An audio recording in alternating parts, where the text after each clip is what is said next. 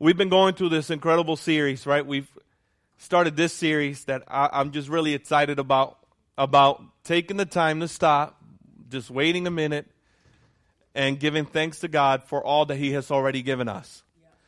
How many can say that if God doesn't give anything else, He's already given so much?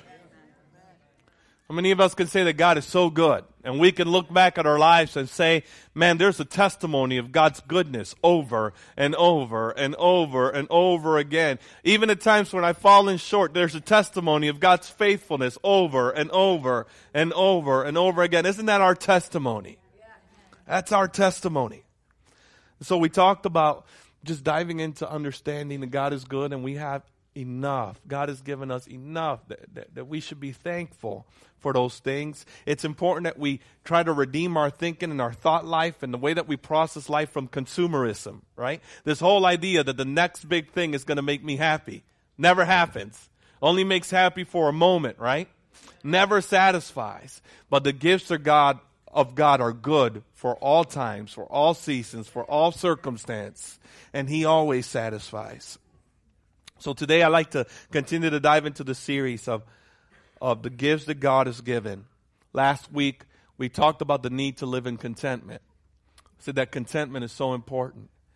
Uh, and we can be contented, or people who are content with what we have and not have, are at peace uh, with what we have and not have. We talked about contentment. We talked about one of the gifts that we have from God that gives us contentment. And I believe that strongly that repentance is a gift from God that brings contentment. Why? Because repentance is what? We talked about this. Putting our faith in Christ, turning away from our sins, right? And following after Him. And what a great God He is that He offers repentance. That He gives us the ability to turn away from our sins, to repent, and, and live for Him. That's a great gift. I told you that we have to redeem that word. It's become a bad word in our culture. But man, all of, all of the goodness of God is tied to repentance. Praise God for uh, the ability He gives us through His Spirit to repent, to turn, and follow after Him. And isn't He good? Yes. The reason, the ability He gives us to choose for or against Him. Isn't He good? So we talked about repentance, and today I want to dive into peace and understanding peace. You know, uh, if you're alive today, if you're in touch relationally with anyone, you realize that there are things happening in our world that can rob us and, that, and really disturb us and, and take our peace, aren't they? So many different crises happening all the time. And it seems to me that I turn on the TV and I'm not over one crisis, but yet another crisis rises. It's like, what's going on? I'm, I'm not even over the situation, and here's another deal, and another deal and another deal. And I'm concerned? But what concerns me is that it almost seems as if we've grown cold through the whole process of every crisis, every terrorist attack, and everything. It's just kind of just the new norm.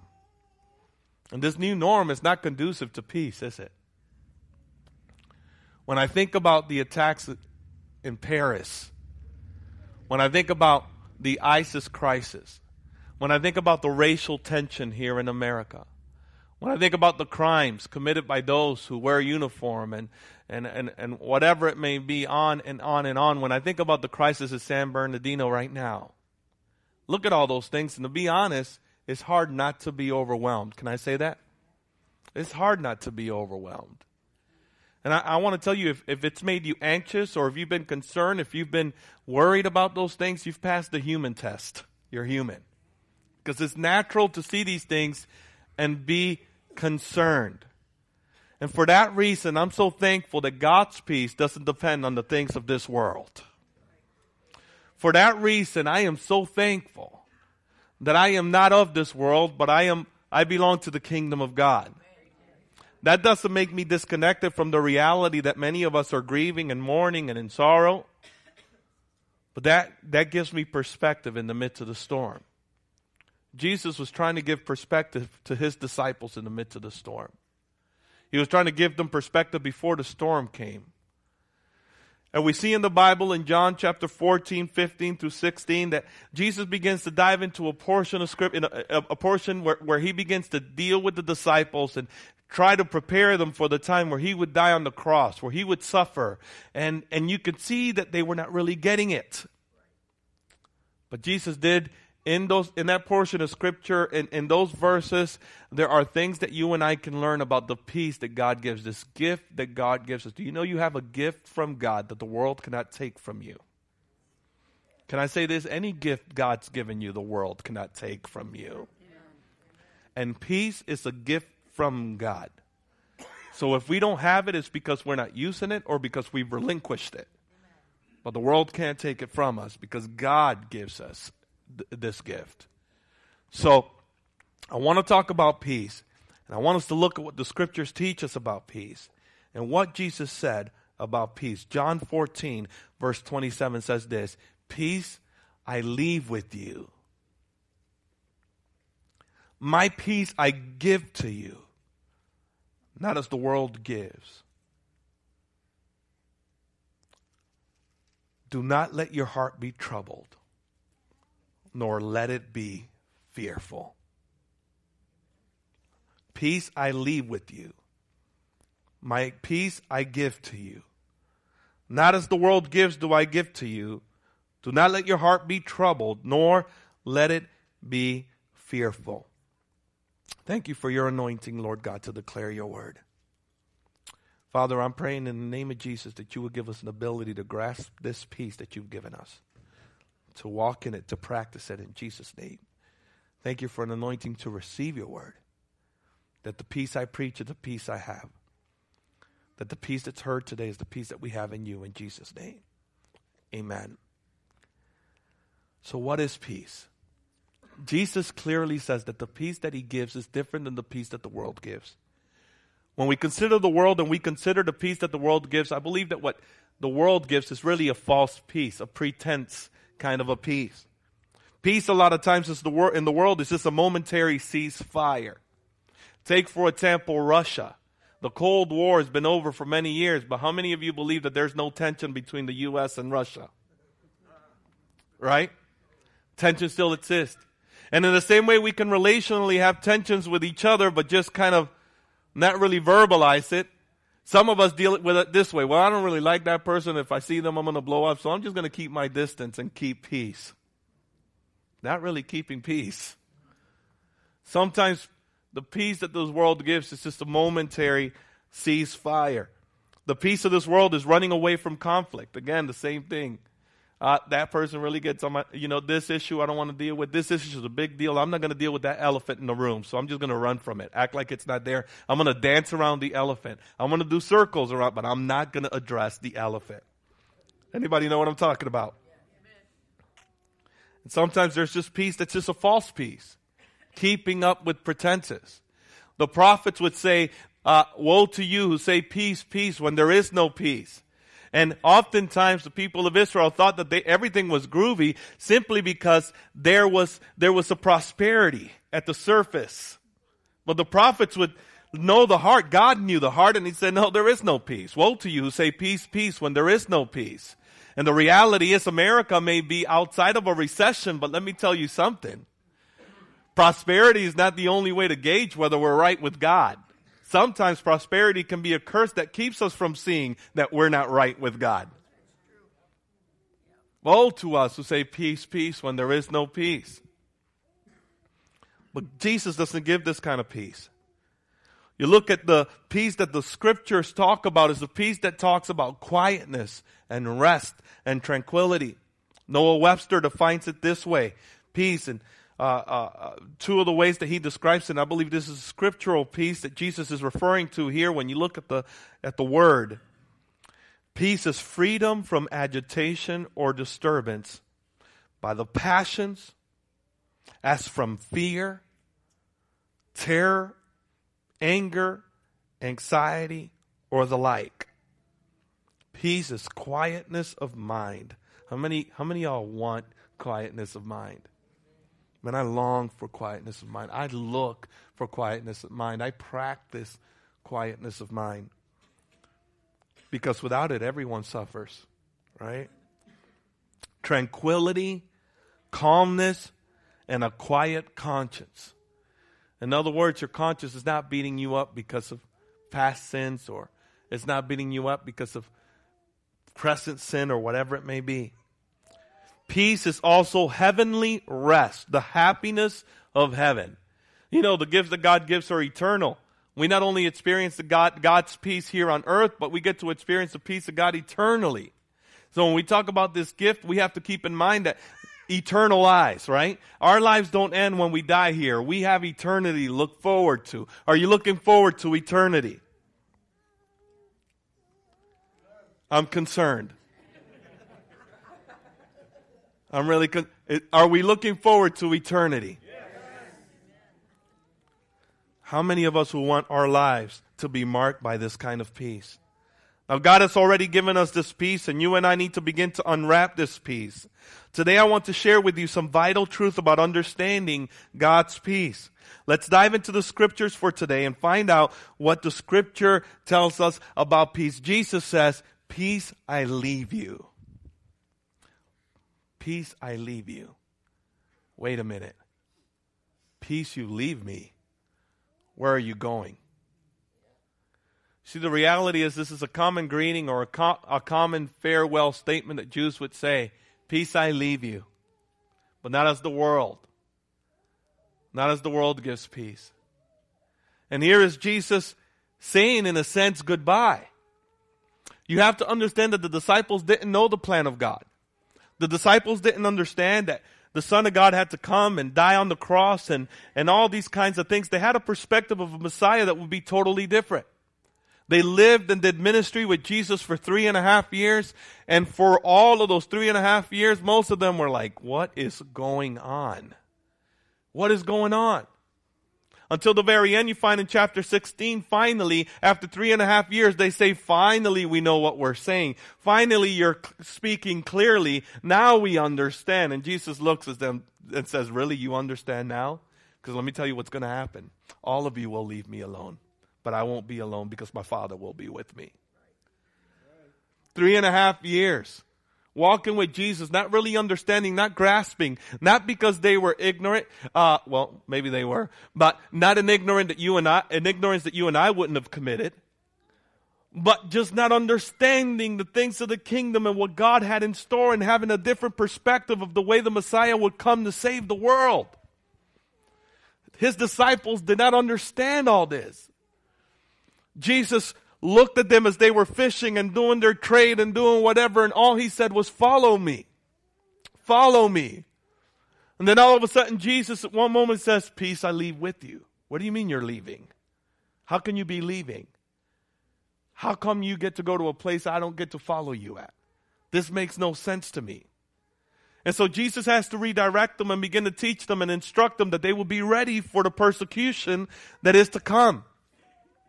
John chapter 16 on down, as Jesus is trying to deal with his disciples and give them perspective, he says to them, I have said all these things to you to keep you from falling away. They will put you out of the synagogues. Indeed, the hour is coming when whoever kills you will think he is offering service to God. And they will do these things because they have not known the Father nor me. A little while, and now in verse 16. A little while and you will see me no longer, and again a little while and you will see me. So some of his disciples said to one another, What in the world is he talking about? A little while I'm going to see, a little while I'm not going to. What is he talking about? So they were saying, verse 18, What does he mean? Verse 19. Jesus knew that they wanted to ask him. So he said to them, Is this what you're asking yourselves? What I meant by saying, A little while and you will not see me, and again a little while and you will see me? Truly, truly, I say to you, you will weep and lament, but the world will rejoice. You will be sorrowful, but your sorrow will be turned into joy. When a woman is giving birth, she has sorrow because her hour has come, but when she has delivered the baby, she no longer remembers the anguish for joy that a human being has been born into the world. So also you have sorrow now, but I will see you again, and your hearts will rejoice, and no one will take your joy from you. In that day you will ask nothing of me. Truly, truly, I say to you, whatever you ask of the Father in my name, he will give it to you. Until now, you've asked nothing in my name. ask and you will receive, that your joy may be full. I have said these things to you in figure of speech. The hour is coming when I will no longer speak to you in figures of speech, but will tell you plainly about the Father. And that day you will ask in my name, and I do not say it to you that I will ask the Father on your behalf, for the Father himself loves you because you have loved me and have believed that I came from God. I came from the Father and have come into the world, and now I'm leaving the world and going to the Father. His disciples said, Ah, now you are speaking plainly and not using figurative, figurative, uh, figurative speech for the love of peace. Now we know that you know all things and do not need anyone to question you. This is why we believe that you came from God. And Jesus answered them, Do you now believe? Behold, the hour is coming. Indeed, it has come when you will be scattered each to his own home and will leave me alone. Yet I am not alone, for the Father is with me. I have said these things to you that in me you may have peace. In the world you will have tribulation. In this world you will have trouble. In this world you will have sorrow. You will have grief. In this world you will have suffering. In this world you will have tribulation. But take heart. I've overcome the world. But take heart. I've overcome suffering. But take heart. I've overcome the prince of the air. But take heart, greater is he, greater is he that lives in us than him that lives in the world. But take heart, I've overcome the world. Notice what Jesus says in verse 33 I have said these things to you, that in me you may have peace. What does he mean by that? Quietness of mind, tranquility, calmness, right? Peace, the absence of anxiety, of the disturbance that comes from the enemy, the persecution, or even the circumstances that surround. That in me you may have peace. In the world you will have trouble, but take heart, I've overcome the world. I want you to just think about this with me. Raise your hand if you believe that you abide in Christ. Okay, that's good. Raise your hand if you believe that you live in this world, I better see every hand. Okay? You're some if if you have a neighbor that didn't do not pinch them, okay? We live in this world. And what did Jesus say we will have in this world? Tribulation. We will have trouble. Can I abide in this world and abide in Christ at the same time? Can I be in this world and at the same time abide in Christ? Oh, absolutely. Absolutely. I want you to notice, Jesus says, in me you will have peace, and in this world you will have trouble. I am in Christ now, and I'm also in the world. I want you to just keep that in mind as we dive into this. Number one, what is Jesus instructing? What, what can we learn about peace when we read this passage? This is very good. This is, I, I want you to grab a hold of this. Peace is about the person of God. Peace is about the presence of God. Peace is the product of God being there the disciples were really concerned because they were like, where are you going? Their whole lives. They were dependent on Jesus. Jesus was their, their peace. Jesus was their all. And Jesus was leaving. And I want you to notice what Jesus did. He said, it's better as you read the, if you read the verses in chapter 16, verse 5 through 7, notice what Jesus is saying. I'm leaving and I'm telling you so that you can be ready. I'm leaving you peace, by the way, because when I leave, I'm going to do this deal. This is what I'm going to do. It's to your advantage that I leave because when I leave, I'm going to send the Holy Spirit right? When the Holy Spirit comes, He's going to do certain things. He's going to teach us the truth. He's going to convict us of sin. He's going to convict us of righteousness. And He's going to convict us that the devil is defeated. Praise God for the Holy Ghost. The Holy Spirit will also be a comforter. I don't know if you've been at a place where nothing can comfort you but the presence of God. But, but let me just say this nothing better than being comforted by the presence of God. The Holy Spirit is a counselor. I've said this so many times, I'll say it again in case you missed it. A counselor is not someone who just gives advice. A counselor is someone who is patiently walking with you slowly, slowly, until you get to the point where you see the truth and you can receive it. And then when you receive it and you realize, the broken mess that we are, praise God that that same counselor is the comforter that says, I'm not going to let you go. We're going to walk through this together. The Holy Spirit's a comforter. The Holy Spirit, the Holy Spirit is a helper. The Holy Spirit guides us into all truth. And Jesus says, I'm leaving, but I'm not leaving you without me, without peace. I'm leaving you with my Holy Spirit. Now, peace is not just going to be something outside of you, peace is going to be something internally inside of you. The kingdom of God lives in you, and the shoulder, the government rests on the shoulders. His name is Prince of Peace, right? And of that peace, it extends, and there is no end of that peace. Now, I want you to think about this God that is not bound by time. He existed eternity past and eternity future. This is what I want you to think about. All of his kingdom, all of his goodness from eternity past, peace. All of that lives in you. All of that. God, King, His government, His power, His authority, His peace in you right now. Whew. That's some good stuff. That's some really good stuff. I, I, I use this with the youth, but I don't know if the youth even know because they're probably not even born when this movie came out. Anybody ever seen The Matrix? You ever you ever see that part in Matrix where Neo finally gets it? You know, he knows the numbers kind of start flashing. He's like, I know who I am. And he's just like, he's just whooping stuff. And he's just like, what? Do you remember that? You remember when Neo just goes off on everybody? It was, it's, it's the best man scene ever, right? Listen, I want you to think. I want you to think about this. The same power that raised Jesus from the grave is in you. Does that, does that do anything to you?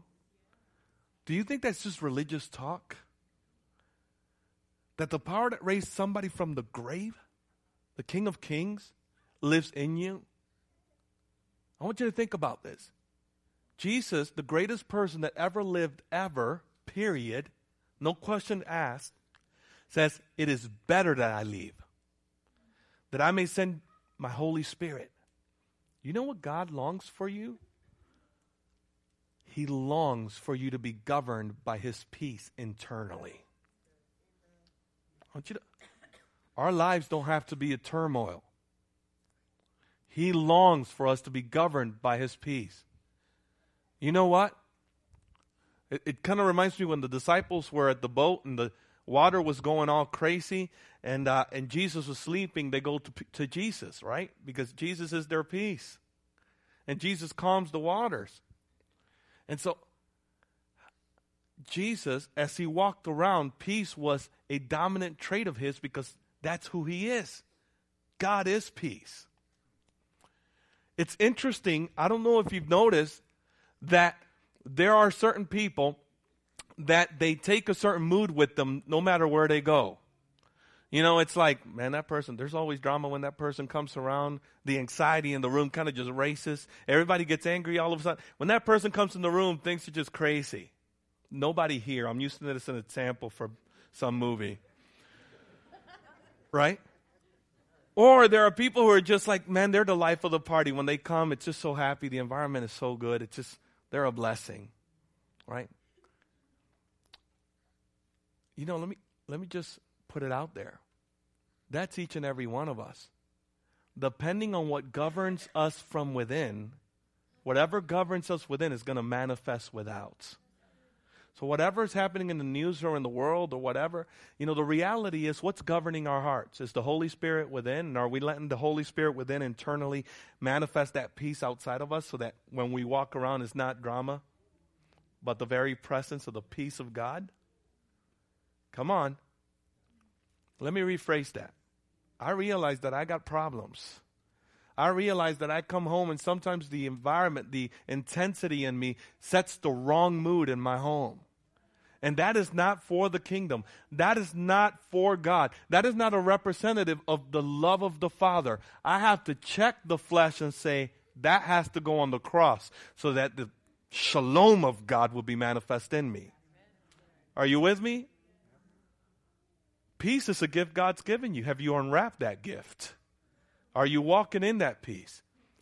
The first thing we see in this is that peace is about a person. When Jesus talks about peace in this passage, he refers to peace being a product of the presence of the Holy Spirit in the life of his disciple. The second thing, and we'll close with this, is that peace can be had in the midst of trouble. Isn't that good news? You can have peace in the midst of trouble because our peace does not depend on outward circumstance.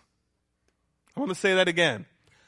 Our peace, which comes from the person of the Holy Spirit, which is a manifestation of the person of the Holy Spirit within, cannot be contained by what's happening in the world. That's an insult to God. That's an insult to the greatness of who He is. The peace that governs me within is greater than the conflict outside. In this world, you will have trouble, but I give you peace. In me, you will have peace. Right? In me, you will have peace. Even though in this world you will have trouble, let me tell you the good news. Even though you have trouble in this world, your heart doesn't have to be troubled because you're governed by the Holy Ghost. Are you with me today? You know, Something that Jesus does that we need to learn to do is that Jesus gave the disciples the good news and the bad news all at the same time, right? He said, Come follow me. I'm going to give you eternal life and a cross. Let me give you this power so that you can go set people free from demonic possession, but you will also be in prison and die in jail.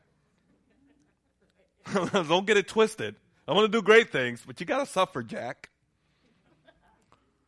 You know, the Bible says it has been granted not only that you would live for God and experience His life, but that you would also suffer.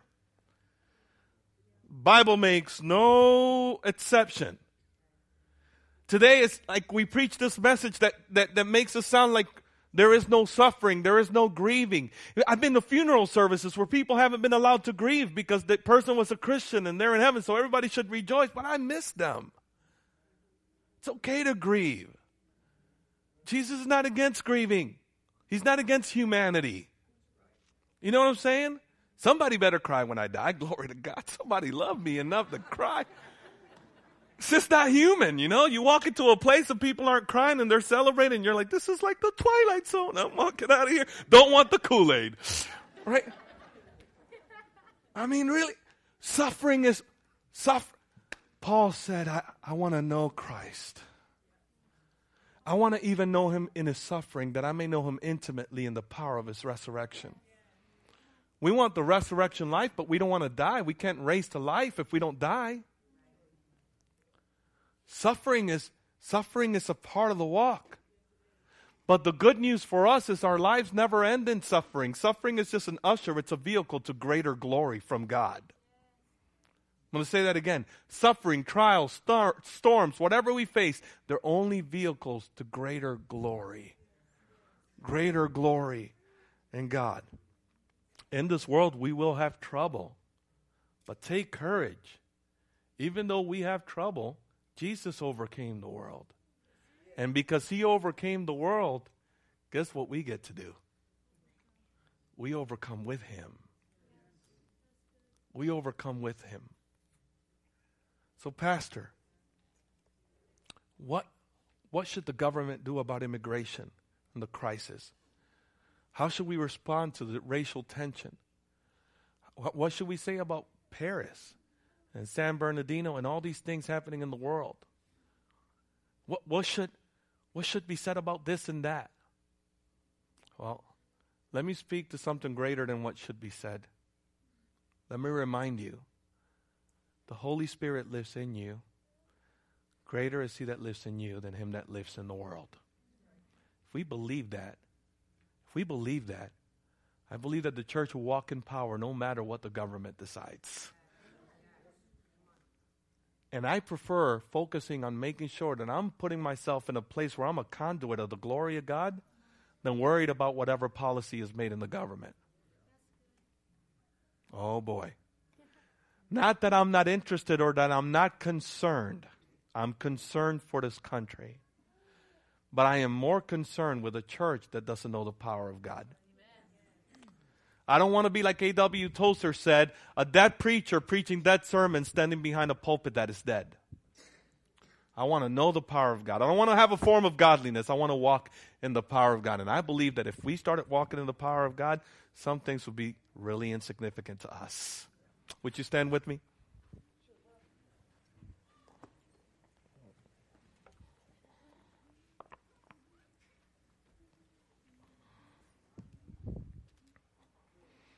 Thank you, Lord. Thank you, Lord.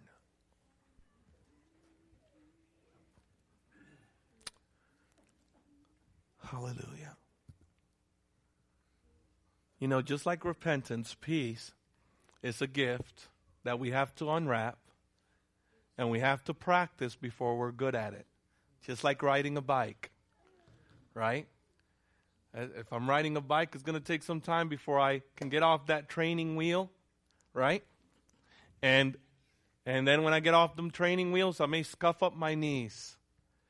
And you and I, because God has given us peace, we know that the peace that we have is not something that we work up, but rather something God's given, a gift that we have to practice.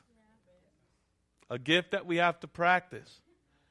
How do we practice the gift of God's peace? By being in the Word and believing His Word. Devotionally, making sure that we're reading His Word. By prayer. By prayer. Praying every day, trusting God, saying, God, I give you, I entrust to you my heart and my emotions. Someone asked me one of the greatest questions this week. They said, What else do I need to do to continue to live the life for the kingdom of God? What else do I have to do? And I said this, some, you know, I don't know that the answer is doing anything. Sometimes the answer is just being still and knowing that He is God and that He loves you. And that what you do is not really the place of your peace, but God is the person that brings peace. That makes sense? You received that today? Lord, thank you so much. Thank you for your goodness. Thank you for the gift of peace. Jerusalem, Jerusalem, Jerusalem. How long? I long to gather you under my wings, you said. Jerusalem, meaning I see, I know peace. And Jesus, you being the person of peace, and you said, How long I wish to gather you under my wings, under the government of my peace, but you've rejected me.